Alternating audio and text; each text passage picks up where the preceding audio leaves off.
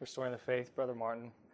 Uh, I'm on the road, by the way. I'm on the road. I'm at the uh, Our Lady of Consolation Monastery, Florida. I am uh, at the super secret bunker location with Brother Martin and others here as well. And today we're going to be talking about finding your vocation and understanding whether or not you have a vocation to the religious life. So thanks for getting started. Uh, for those who are watching live, and uh, I apologize for the setup here. This is the best I can do on the road. Um, we're going to take your questions. We're going to have a live Q and A event. In fact, I got to pull up the questions right now so that I can see it. Yes, uh, Eli. Oh wow, it is in person. We are doing it in person. We're here. so um, let's let's get started. First of all, Brother Martin, it's strange that we don't have monasteries really in the United States, right? I mean, it, within the within the, the scope of history of the church and of Christendom, we have no monasteries. Yeah. Well, they, they basically grew out of uh, St. Anthony of the Desert, uh, hearing the gospel, go sell all your things and get to the poor and come follow me. Um, him being very inspired by, um, by what our Lord said and, and literally going out into a cave in Egypt Mm. um, to, to pray. Um, out of that, uh, St. Augustine uh, took that as an example, uh, formed his rule of life, um, one of the earliest rules in the existence of the church, uh, created a little community for himself, and of course he was, in a sense, pulled out of that in order to become a priest, and then after that a bishop. Um, but the rule of life persevered. Um, it said that St. Benedict had a copy of the uh, Rule of St. Augustine in front of him when he wrote his Mhm. uh, rule. Saint, the Rule of St. Augustine is only eight chapters. Rule of St. Benedict is like 50 plus. Uh, but uh, in the Middle Ages, you, you had Benedictine monasteries everywhere, forming great men. Um, there was a lot of great popes that came from the monastery at Cluny, Mhm. um, and they and monasteries helped uh, create Christendom. Uh, they're saying it's hard to hear you, brother. So I don't know if there's a way to turn you up or uh, fix your microphone. I assume you guys can hear me, which you don't. You're not, actually not tuning in to hear me. Uh, so we're gonna fix brother's Can you hear me now? audio. Um, so what what you may have heard brother just say is that the rule of Saint Augustine predates the rule of Saint Benedict by a lot, right? Uh, about 100 years, 100 or so years. um, and it's it's much more simple Yes. than the rule of Saint Augustine, uh, than the rule of Saint Benedict. Yeah. It's about only eight chapters, whereas the Rule of St. Benedict is 50 plus. Interesting. Interesting. Um, okay, so I want to get right into it, brother, if you don't mind. Um, this video should should sort of be viewed as a how-to in terms of how to discern your potential uh, vocation to the religious life if you have one. Um, so for the for the young men, especially who are watching right now, what's your first piece of advice as to whether or not you think you do have a vocation? The first piece of advice I would give was one, your, everyone's vocation is to be a saint, is to be holy. Um, when I was in college and I was told that I had to discern my vocation, I had to figure out whether I was called to mar- marriage or priesthood, religious life, all, the, all this mix. Um, uh, sorry. Background noise. Exactly. Um, I, I was very confused and, and, and I was nervous. I was overwhelmed. Um, I was I was stressed. Um, and so one day it kind of dawned on me that my real vocation is to become a saint, is to get to heaven. And so that was the first place I started. Was listen, I have these vices that I have to overcome. Yeah. Um, and I'm not going to be free to say yes to God's will, whatever they may be, if I'm attached to certain uh, ideas of how I see myself or certain sins or, or whatever else. Um, so that's, that's really where I started, and that's where I would tell anybody who is discerning their vocation where to start, is, is with the Gospels. Uh, live the Christian life. Um, be serious about it. Be intentional about a prayer life. Um, go to bed at a good time. Uh, wake up at a certain time uh, on, the, on the dot. Get your prayers done before going to work or going to school, all that kind of stuff. Say your daily rosary. Go to Mass as often as you can. Um, but this is just building a good Christian life in, in general for whatever your vocation may, may be. Uh, after that, um, a vocation is really a, a movement in one's heart to, to give your life for others. Um, and so I started asking myself, um, why do I feel drawn to a particular way of life? I asked myself, marriage, why do I feel drawn to this life? Religious life, why do I feel uh, drawn to this life? What's good about it? Obviously, both both of them are means to heaven. Both of them get you there. Um, but I started asking myself, what are my reasons for choosing this? And it was this became very subjective. I know the church teaches objectively the religious state, um, all all this stuff. Um, but that question has already been answered. I don't need to discern that question. My, my question is, what specifically, what is God asking me to do? What, what, what is what is His intention for my life? How does He intend to get me to heaven?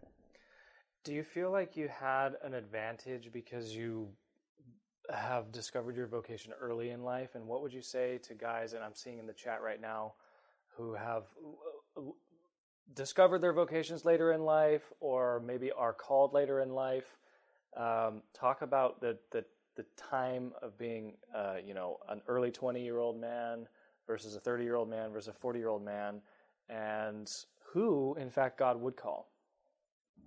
God calls anybody at all different ages. Um, some monasteries are open to to receiving men who are, are widowers, um, all that kind of stuff. Um, other men, there, there's some men who uh, actually there's one that I know that has remained single his whole life, took care of his dying parents, his, his sick and dying parents. Uh, they've since passed, and he's looking now to enter uh, a different monastery. Um, so God calls at any time uh, in our lives. As far as the age concern, I mean, some some monasteries put up a, a, an age limit only because, uh, I mean, at a certain point in life, you you're you're set in your ways more or less. Um, so for those that are a little bit older, I, I would, uh, as well as practicing virtue, uh, practice renouncing certain things uh, that you're used to, uh, whether they be recreational things like uh, watching TV at a, at a certain hour, watching your favorite show. Um, maybe start replacing those with, with some spiritual reading instead. Or if you're used to taking vacations every weekend with some friends, maybe renounce some of those and, and instead of visit a monastery, go on a retreat. Uh, something to start detaching yourself from, uh, I don't want to put it in a negative way, a, a bachelor way of life, um, but start taking your, uh, yourself little by little away from those things and start doing things that you would uh, in a monastery. And and you've described living a more intentional spiritual life where you essentially start living out some of the rule in your in your home life. You wake at a certain time, you you pray at a certain time, you retire at a certain time. How difficult is that for people to put into practice in the 21st century when you've got your phone vibrating in your pocket all the time and you've got uh, all the temptations of social media, etc. Yeah, I mean, it's just it's it's an act of the will, really. Uh, maybe uh, turning your phone off if that's an option, or uh, just you know saying ten o'clock, grand silence. Um, I don't look at my phone past ten o'clock unless it's an emergency. Um, yeah, I mean, it does take uh, self discipline because I mean, also in the monastery, you're, you're not really going to have if you're allowed your cell phone or whatever, you're not going to have someone constantly behind your back watching you know what you're doing. You have to have this self discipline yourself. Um, depending on the monastery you're in. Can you explain the difference between, you know, a monk versus a friar, a r- religious life versus uh, diocesan life, uh, being a brother versus being a priest? Who would be a brother? Who should be a priest? This is this is a lot. That's, that's a loaded question. That's a loaded question, yeah, right? so I'll, I'll put it to you this way: start with monks and friars, in, Okay. in a sense. First, first of all, religious life in and of itself is a lay movement. It is a lay movement. It was Saint Benedict, a layman, who, who went out and started uh, the order of Saint Benedict. It was Saint Anthony of the Desert, who was a layman and went off and, and, and started praying in a monastery. It was Saint Augustine, as a layman, who started his own monastery. It was uh, Saint Francis of Assisi, a layman, who started the, the order of uh, Friars Minor. Uh, religious life, monastic life, is a lay movement to which clergy may belong.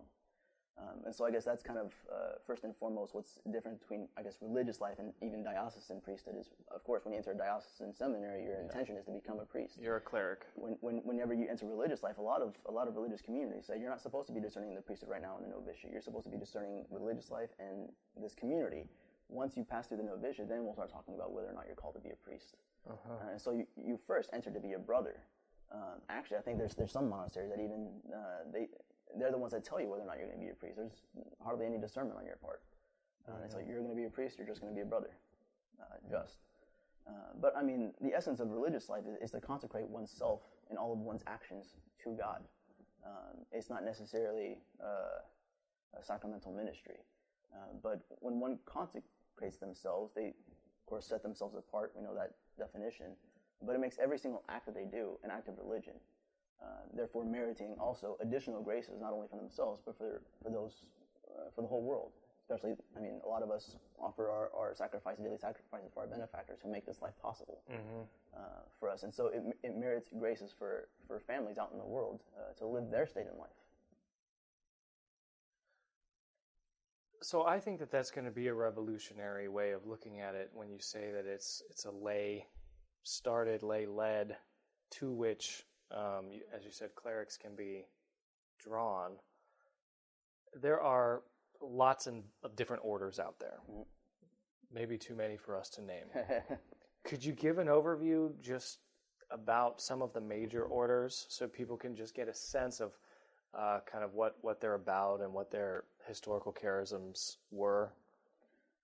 So, I guess the, the orders that were founded the Middle Ages and before, their charisms are really their, their rule of life. So almost for every every religious community, you have a different rule of life. For the Order of Saint Benedict, you had a rule of life for him. Uh, for the different Augustinian monasteries, because they were own their own little groups, um, they had their rule of life and they had their their apostolic ministry or whatever. Um, but once we get to the Middle Ages, then we, we see things popping up like the Cistercians, which really just wanted to, to live the Order of St. Benedict more faithfully, um, a, a, stricter lifestyle, st- stricter penance. And so that's what kind of differentiated them, the Cistercians, from uh, the Order of St. Benedict, although they follow the same rule and they're part of the Benedictine family. Mm-hmm. When we get to the Middle Ages, uh, we see the, the rise of the Order of the Friars Minor and, and the Order of Preachers. Um, the Order of Friar Minor, St. Francis, he wrote his own rule. He wanted to live a very penitential lifestyle as well, but also do apostolic ministry. So the existing orders, the, Cistercians, the Benedictines, they didn't they didn't fit for him. Um, and so he had a different apostolic idea to go out and preach. Mm-hmm. Um, I mean, walking out barefoot, all that kind of stuff, uh, not owning common property as the other uh, monasteries did. They owned common property. Uh, the Order of Preachers, uh, St. Dominic was actually an Augustinian canon, who then took the rule of St. Augustine, but then ab- added a particular mission to it, which was to go out and preach against the Albigensian heresy. Uh, so he took a rule that was already in existence, uh, which is actually something that so many people have done. The rule of St. Augustine is the most widely used rule in, in the church today Mm-hmm. because it's so malleable. You can, it, it's a rule of life. It, it, it provides a framework uh, for for the in-house rules, the monastery, all that kind of stuff. But then you can also put a particular mission on top of that as well. Like the Mercedarians also use the, the rule of St. Augustine. The Augustinians use the rule of St. Augustine. Uh, there's so many different communities that use as a base, as a foundation, the rule of St. Augustine. If you're a young man who's drawn to the patrimony and tradition of the church now, and you're in the sound of our voice, so probably North America or um, English speaking world, Australia and Ireland, um, what are your options in terms of be- joining a religious life that holds fast to the tradition and rejects the uh, novelties of, of the council? So um, options are very limited um, in two different ways. One is the majority of these orders that are in existence that still have the traditional Latin Mass and hold fast to tradition, most of them are only allowed to be contemplatives. Uh, for instance, what comes to mind, I, I know there's a Benedictine mon- monastery in Australia. There's Clear Creek Abbey uh, in Oklahoma, United States. They use the traditional Latin Mass. There's Silver Stream um, in Ireland, basically one per country in different parts of the world. But also the uh, the Fraternity of the Most Holy Redeemer.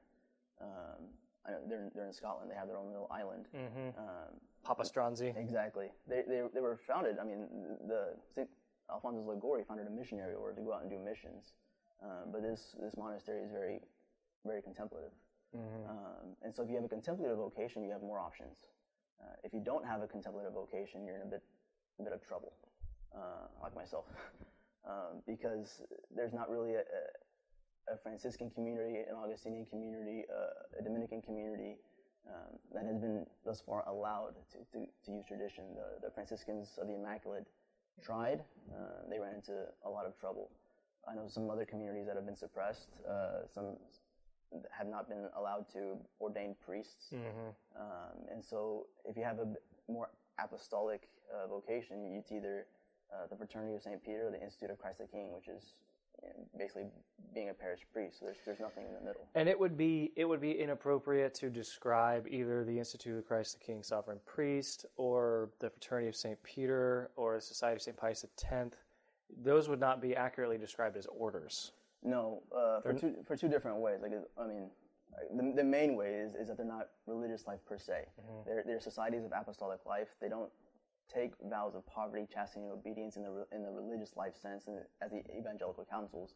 Now their their constitution uh, might require them to have you know, have little spending money, of course, you know, uh, celibacy, um, and then of course being obedient to your superior. But it's not a consecration, as I was speaking about earlier, in the religion sense, where um, it, it, it's it's leaving everything and, and following Christ. It's it's more about the the ministry, the sacramental ministry of the priesthood. And uh, can you talk a little bit about um, just sort of individual men becoming brothers by just living the rule, taking the habit? Um, you know, there's there are a couple examples of that even today. There's one you were telling me about in Assisi. There's a man who just wears the habit and and lives the the rule according to Saint Francis. There's um, there's another uh, Franciscan brother uh, that we both know in Rome, and uh, he, he's a prolific uh, writer and uh, tweeter. Um, but but what what about that? Can you help us? Can you help us understand why that's okay and has always been that way in church history? Yeah, I mean, like I was explaining earlier, how um, religious life is a lay movement to which clergy may belong. When, when Christ said, uh, "Go so all, to the rich young man, go so all you have and give to the poor, um, and you'll have treasure in heaven. And come follow me." Uh, he didn't put any other stipulation on it than, than, just that. The, the essence, the purpose, um, is to lay down your life for Christ. Um, and so there, there really isn't, um, like brother, for instance, is not a is not a canonical term. It's not like uh, priestly ordination where you're you're given an office. Brother isn't an office. It's simply something. I mean, it's a religious term. You know, my brother in Christ. Uh, that you call someone who has dedicated uh, their heart and their life uh, to preaching the gospel, not only in word but also by deed, by renouncing their possessions, um, by also living, you know, a, a chaste and celibate life, uh, and being obedient to a constitution or a rule of life that uh, sets your sets your standards. Okay, so so I, theoretically, I could become a brother. Well, you're married, Mike. Okay, so I can't. Um, I, I guess theoretically, I guess you're right because it's not really reduced. Um, the, the term is not a canonical term. Like you, But have- you, you haven't received the title of brother from a priest or a bishop. There was not was was there any some some rites that you went through or so many? in, in my previous religious uh, religious communities, I have. Uh, Okay. I've been in two different religious communities. So Okay. I, I have. I've done my canonical year. Um, actually, if, if uh, just a random layperson wanted wanted to start a religious community, the bishop would first require them to enter another religious community just for the novitiate. And once he, he fulfilled the novitiate, then he can start his community. Uh, me, I've already had that canonical year, so I don't need to, to go visit another community. Um, but but as far as taking the title, it's like yeah, there, there, there's no there's no canon that says do this this this this, and officially you there were, there you have to uh, yeah be con- conferred the title of brother. It's just actually in the novitiates when you start uh, being called brother when, before you have vows, before you actually belong to the to the religious community, uh, before they take responsibility for you. A lot of them, the, the novices, their families still have to support them financially. There have been people out there who are confused about uh, your situation uh, because they seem to believe, and this is even this is even ordained priests that are out there Right. who don't understand that you, as a brother, uh, you you don't really need the permission of some local ordinary to be a brother. Of course not. Can you explain that? Sure. Actually, I'll use the example of the first community that I entered. Um, I entered a community called the Apostles of the Interior Life, which are a, a public association of the faithful in the Archdiocese of Kansas City, Kansas. Um, when I entered them, it was 2012. However, I had met them in 2011. Um, they were there were five brothers recently ordained. Uh, they actually started living together and studying in 2007 started going by the name the Apostles of the Interior Life, studying at the Pontifical Lateran University in Rome. Um, and from 2007 to 2012, um, they lived together going by this name. However, in 2010, uh, four out of the five were ordained priests, um, or four out of the five were ordained deacon.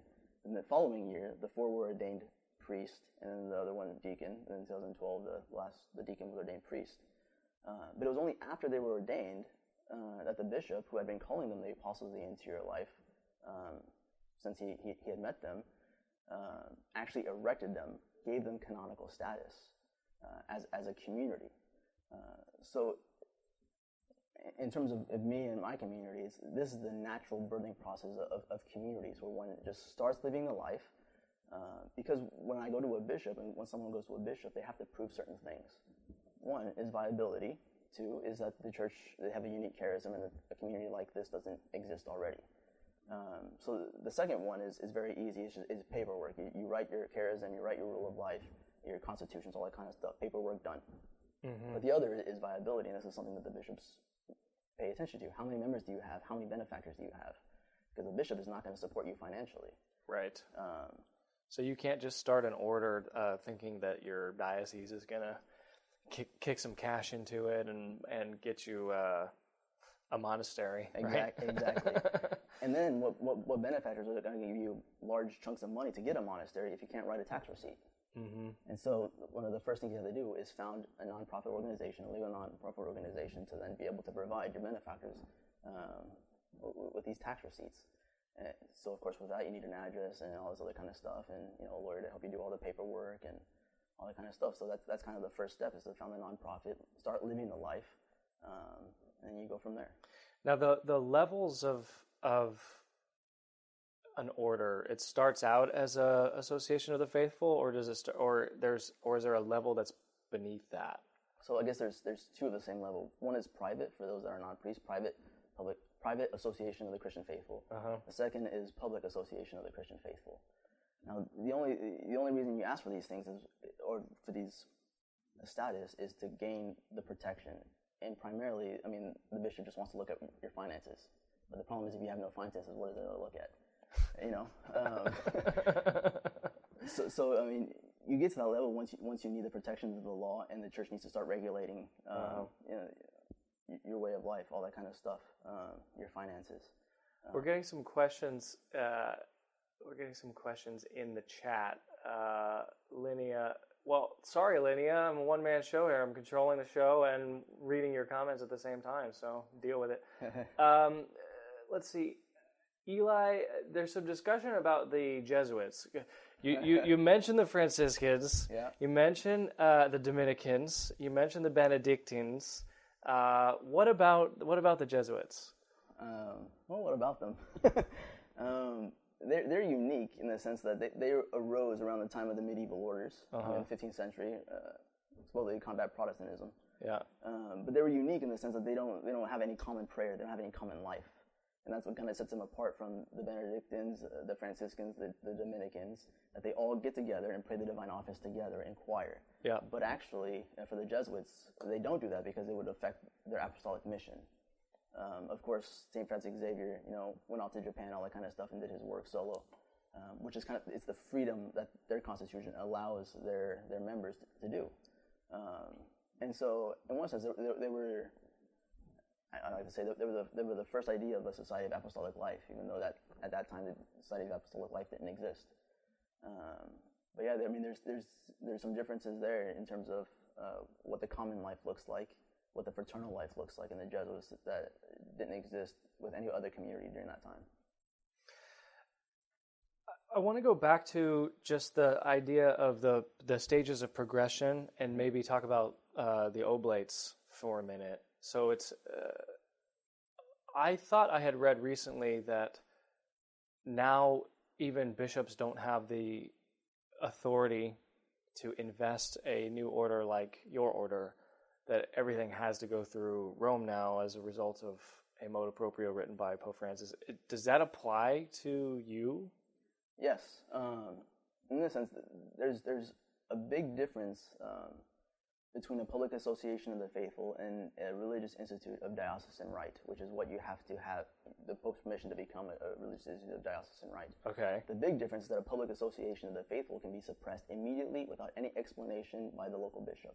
Done. There's no de- there's no possibility of defense. With a diocesan right, you, you there's there's a way to defend yourself canonically, and so So that you would have no reason. So if you started in, let's say, um, just random diocese, Fort Worth, Texas, let's say, Mm-hmm. Uh, and Bishop, I think it's Olson there, he could just shut you down without telling you why, and you would have no recourse to anyone. this has happened just to, to a religious community that I know of uh, up in Detroit. That literally they walked in, they were the bishop said they had a meeting with each other. Okay, they walk in, all that kind of stuff, wondering what the bishop's going to talk about. Yeah. They, they walk out suppressed, just point blank, no, no no reason whatsoever. And can they go set up shop in another diocese? Okay, so they have to leave the, but they have to leave the region. Yeah, but in the meantime, they have to find another bishop who will take them. Uh, and in the meantime, Mm-hmm. And wha- And once you're suppressed by one bishop, it's kind of hard to go to another one because then they're going to say, well, what happened in Detroit, right? Exactly. And then they're going to call Detroit and say, what happened to these guys? exactly. Interesting.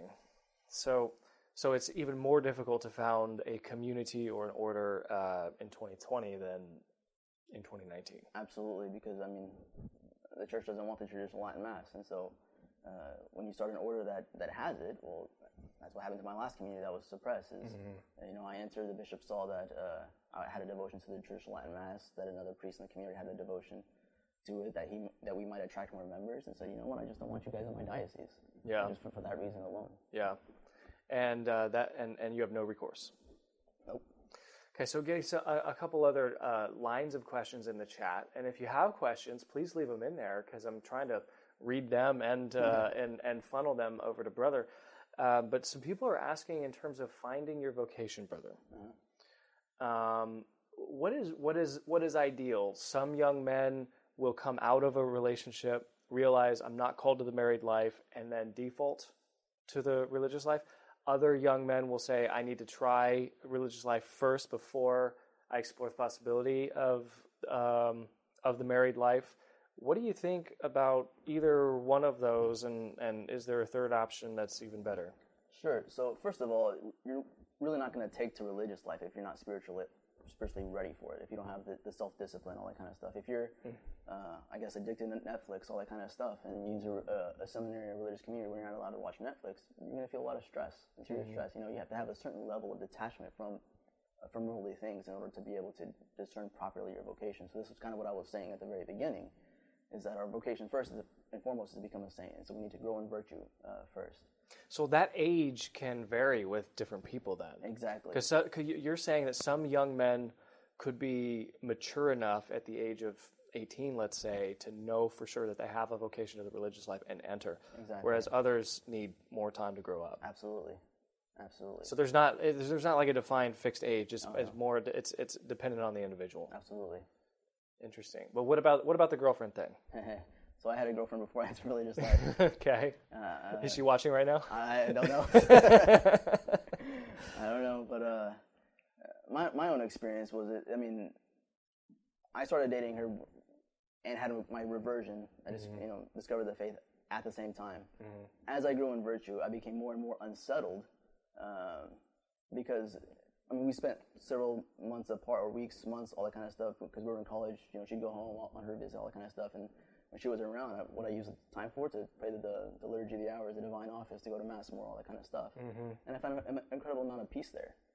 So much so that I mean, I was thinking about this relationship, being honest with her, all that kind of stuff, and I realized that I couldn't be honest with myself. I couldn't be honest with her if I first didn't answer this question because this question of religious life just couldn't go away.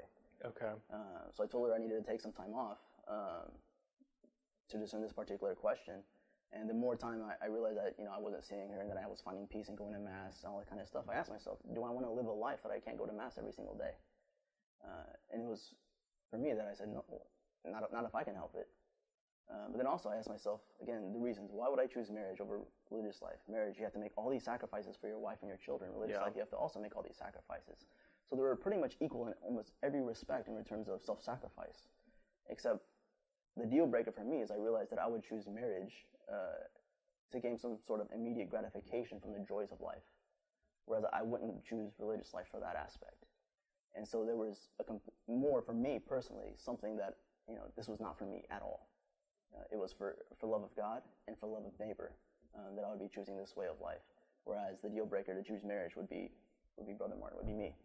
Uh, I said, well, let's try this first. How, eh, how did you he, how did you hear your vocation or discern uh, in terms of like did did you ever did you have a mystical experience? Did did Almighty God uh, send you a dream? Or is this just this is just you could hear his voice gnawing at you like hey this is not for for me when you were dating the young lady who's hopefully not watching? Um, uh, and and how do other young men discern for sure hey this is for me Yeah, it's the same way, I guess, we discern whether or not uh, your, your spouse is going to be for you, in the sense that there really was no, for me, there was no moment where I said, This is for me. I answered to answer a question. I didn't have an, an, uh, an answer to my question yet when I answered religious life. I answered precisely to have a question answered. And I told myself uh, that I would give it one full year because I know emotions go up and down, up and down constantly. You're one day you're all in, you know, for this. The next day you're you're so stressed out you want to leave. The next day you're in for this. So, so let's give it a year uh, for sure. Um, and throughout that year, I said, well, why, why, does one become celibate? Is it do you not get married in order to teach catechism? Like no, but there's there's married catechists. You know, do you not get married to teach uh, theology or, or to do ministry? Well, like no, there's there's married people that do all these things. So uh, why why be celibate? For me, the answer was pure. You love. You know, you give your life and your body over to someone who you're madly in love with. And For me, that person was Jesus Christ. Um, and so that's what celibacy really means for me. Um, it's simply it's an expression of my love for, for our Lord, and, and that's it. So, uh, like I said, there, there was really no one moment where I could say this is this is when I decided I would enter, or this is what I decided with my vocation. Every every day, like in marriage, every day you persevere. Every day you wake up and say, "Yes, I'm doing this." With our baptism, every day you wake up and say, "Yes." Uh, and, and same with, with our vocation. There, there was really no one day when, when God made it known. In one sense, uh, it was a movement. I mean, as grace works with our free will, uh, it was a movement of grace in my heart that made me want to love God in this particular way. Let's talk a little bit about the Oblates. So you've you're founding a brand new order, um, and you are using the Augustinian rule. Yep. And um, as of right now, you're in Florida, but in the future, we don't know where you'll be. Yeah, so the circumstances in which I left my uh, other community, I had literally nothing, no money in my pocket, absolutely nothing.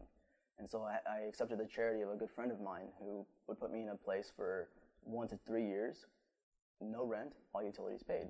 So I took it.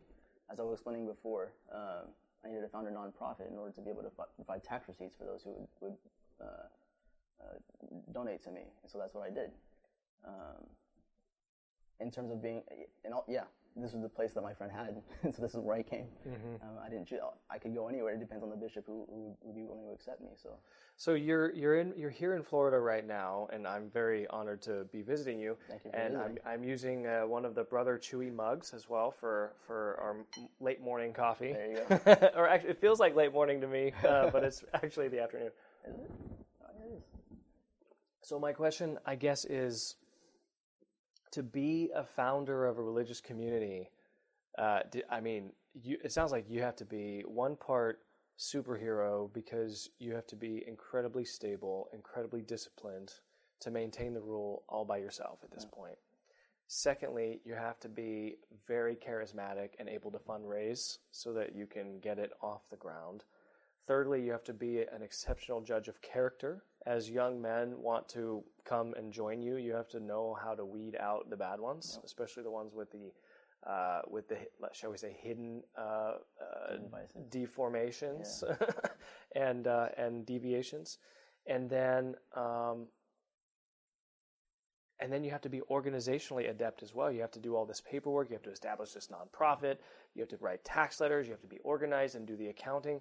Um, that's asking a lot, right? Thanks, Mike. that's, a, that's a lot on your shoulders. How do you have time for interviews? Uh, to, to be honest, well, yeah, I make the time. But God, God provides the time, you know. Uh-huh. Um, for me, my, my own personal background, I have a degree in organizational leadership. So in some sense, I have uh, I've taken classes in accounting, all that kind of stuff, business, business classes. So that helps on, on the more practical side of things. it's- They don't really teach you that kind of stuff in seminary. Uh-huh. Uh, in terms of judgment of character, I mean, I've been in religious life uh, eight years now, um, in two communities where, I mean, new communities. There's usually one bad apple in, in, in these communities, and uh, in both of those communities, I've, I've learned a lot in how to see, how to read, uh, the, the, predict these bad apples.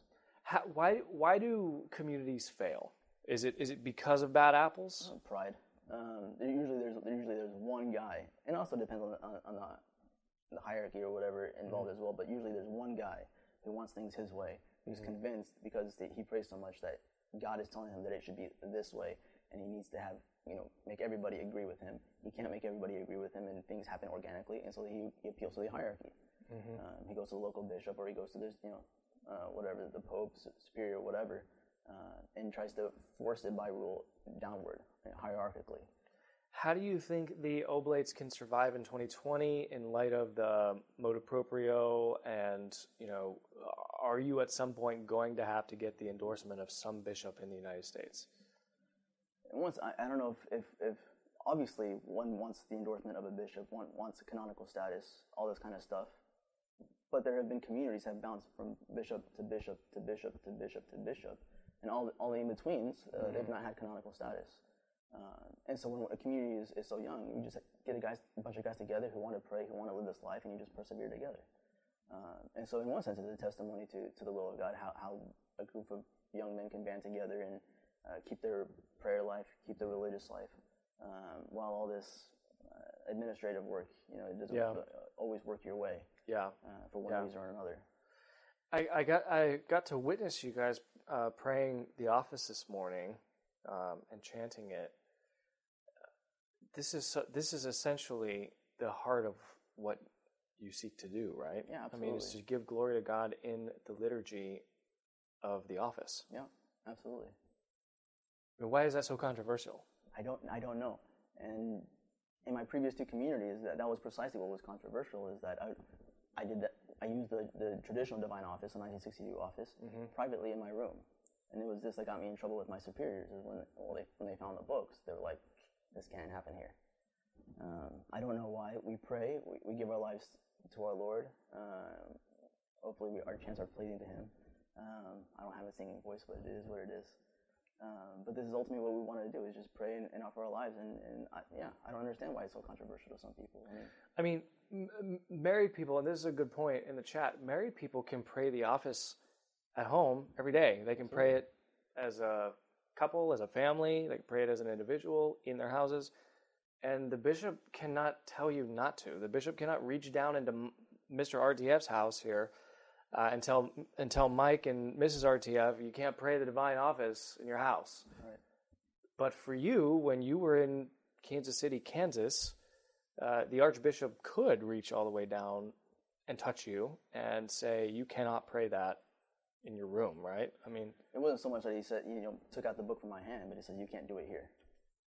And so he's like, want not in my archdiocese. Exactly. I don't want chant. I don't want you chanting the divine office in my archdiocese. Why? I, I still. I go back to the question: Why is that controversial? It- It's a mystery to me ju- just as well, Mike. It's to me, it's beautiful. It's what inspires me to live my vocation. I don't know why anybody would want to take it away from me.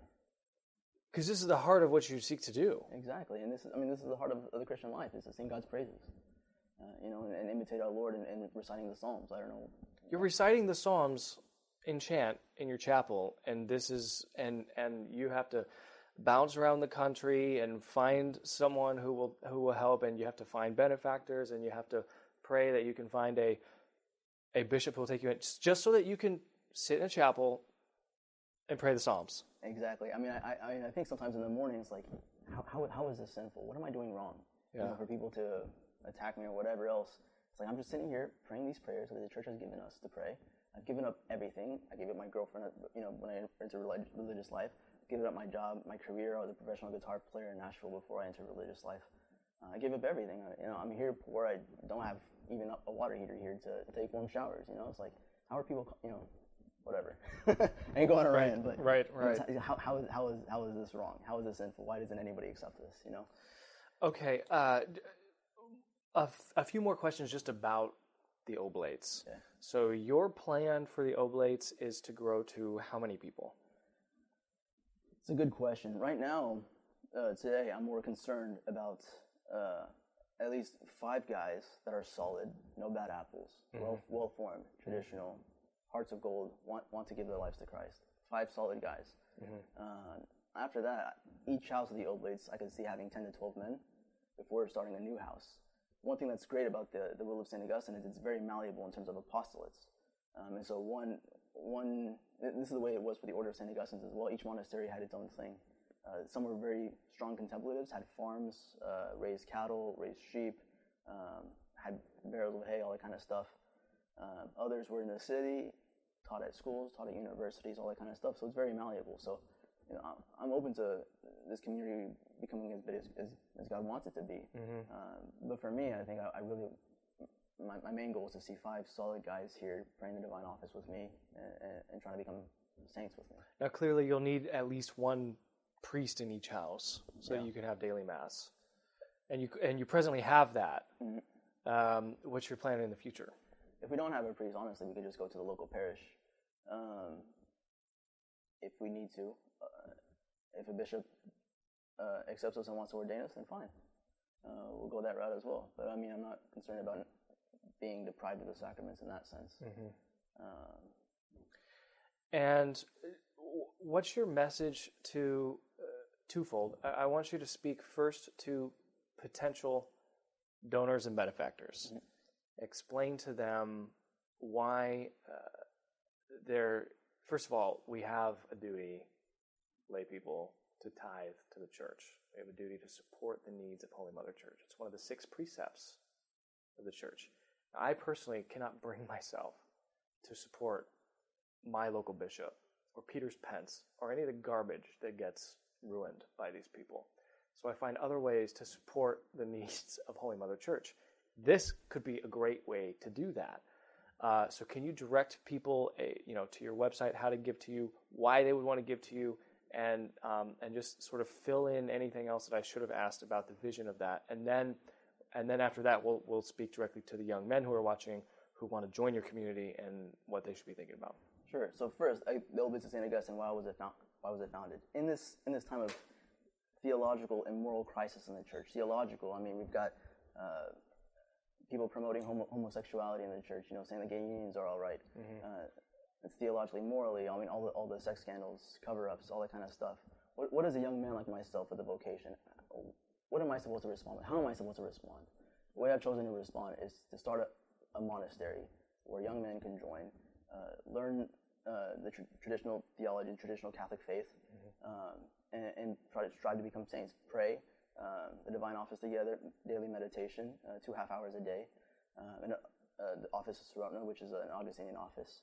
So really dedicate their, their, their lives to prayer, and then uh, if they have time for, for apostolic ministry, to do that too, to share their faith with others.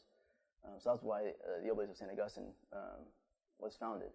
In terms of, uh, of benefactors, uh, our website is oblatesofstaugustine.com, um, Saint with S-T, O B L A T E S O F S T, uh, A U G U S T I N E dot com. There, right at the very front page, is, is, a, is a PayPal to donate, um, or you can use the contact form to, to ask me what our address is. Is that tax deductible? It is tax deductible. Okay. And I'll, I'll link to that in the show notes as well, oblatesofstaugustine.com. Yeah, so, uh, as far as young men, um, I'm on Twitter. You can contact me through the contact form that goes right to my email. Um, and just a- ask me questions. I mean, e- even if, if you're just discerning religious life in general, I'd love to ask you, answer your questions. We can set up a Zoom meeting, uh, Skype, whatever you have, uh, to just talk things out and talk things through. Because I know for me itself, it was it was a year long process, and it helped to have other people with experience to, to help me discern. Um, so I'd be more than willing to do that, even if you don't choose Oblates of St. Augustine. Now, you're, you're in touch with a whole number of young men around the country and even around the world who are asking questions of you. How do you find time for all that? God makes time. He's, he's the Lord and Master of time. Um, I just do it, and I also I mean, having my work here, I, I study philosophy as well. Um, I don't know. It's grace, I guess. But there's there's time for everything that's necessary. And y- young men who would, would consider joining you can uh, either save up some money before they come, uh, because you know this, yeah, this is not a luxury resort in Florida that we're staying at. Um, but uh, so they can either bring some money with them, or they can e- even better yet bring some benefactors along with them as well. Absolutely. Um, so you can save up as much money as you can because you have to support yourself. I mean, we have mon- uh, money to support you for at least a, a year. So you can save up your uh, as much money as you can, sell your car, whatever. Um, but then also, I mean, I'm sure you have family and friends and other people at your parishes that would be more than willing to support a vocation. Um, so you can talk to them, have meetings with them, tell them what you're trying to do, introduce them to the Oblates of St. Augustine. I'd be willing to talk to some potential benefactors for you, and we can get people to, to donate specifically to you to help you help you along your way uh, in, your, in your vocational discernment. Um, I think what we'll do is we'll just see if there are any other questions uh, on the live stream. Uh, the, the the comments have continued to scroll, and I've lost track of a lot of them.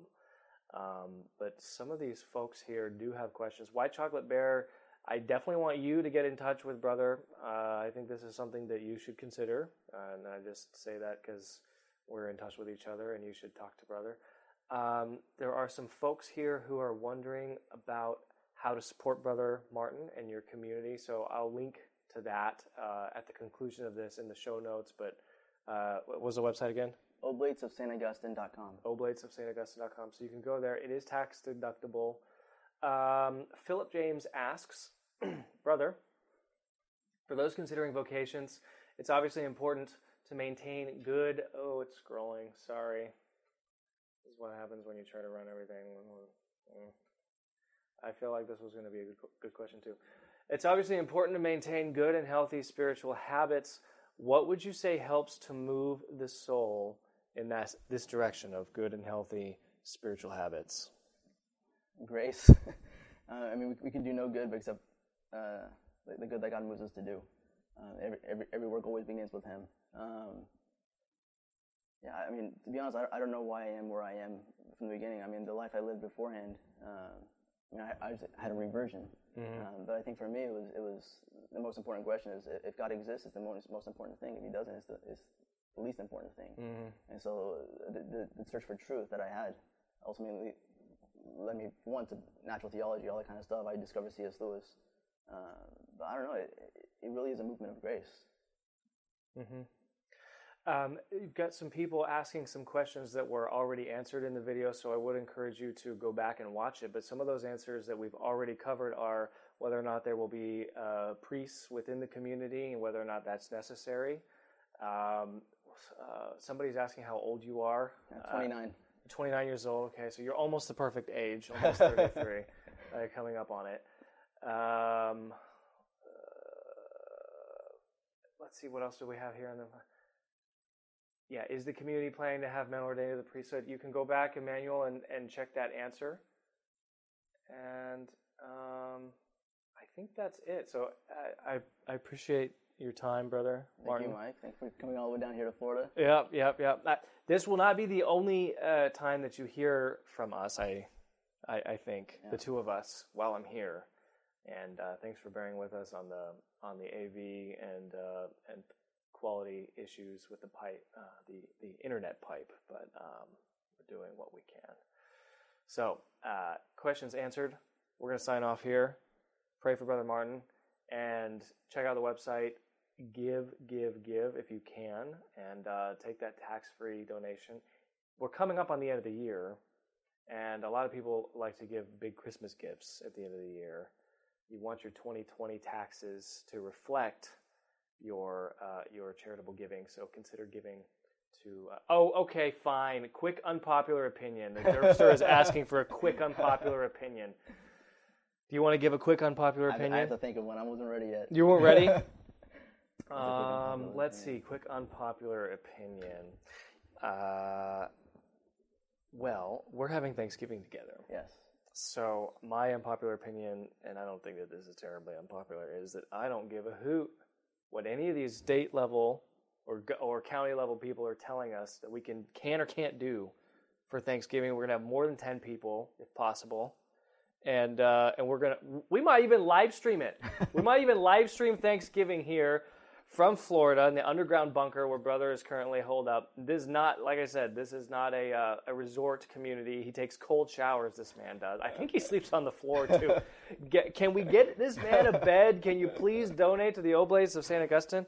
Uh, but no, I'm not. I'm, I'm, not listening to secular authorities when it comes to uh, how to celebrate Thanksgiving. And uh, when it comes to ecclesiastical authorities, I'm not going to listen to them too when they tell you you can't pray the office and chant it in Latin. If you if, if that's your position, Your Excellency, I'm sorry, I'm out. I'm I'm subscribed from you. Did I steal your unpopular opinion? No, but I was thinking along Thanksgiving, all that kind of stuff, and I think my unpopular opinion is that pizza is a perfectly acceptable No, no, you did. You tweeted that. What is I wrong did. with you? Somebody asked on Twitter, "What, is, brother Martin? What is your favorite Thanksgiving side?" And the guy says, "Pizza." It's delicious. Molto bene. oh my gosh. Oh my gosh. All right. Well, uh, I think I think that's I think that's pretty unpopular. Yeah. We'll, we'll put up a poll. Whose whose opinion was more unpopular? Mike's about not listening to uh, to bishops who tell you you can't pray in Latin, or Brother Martin's that he likes pizza, pizza with Thanksgiving. God bless you guys. Thanks for watching. Take care. End. got really hot in here.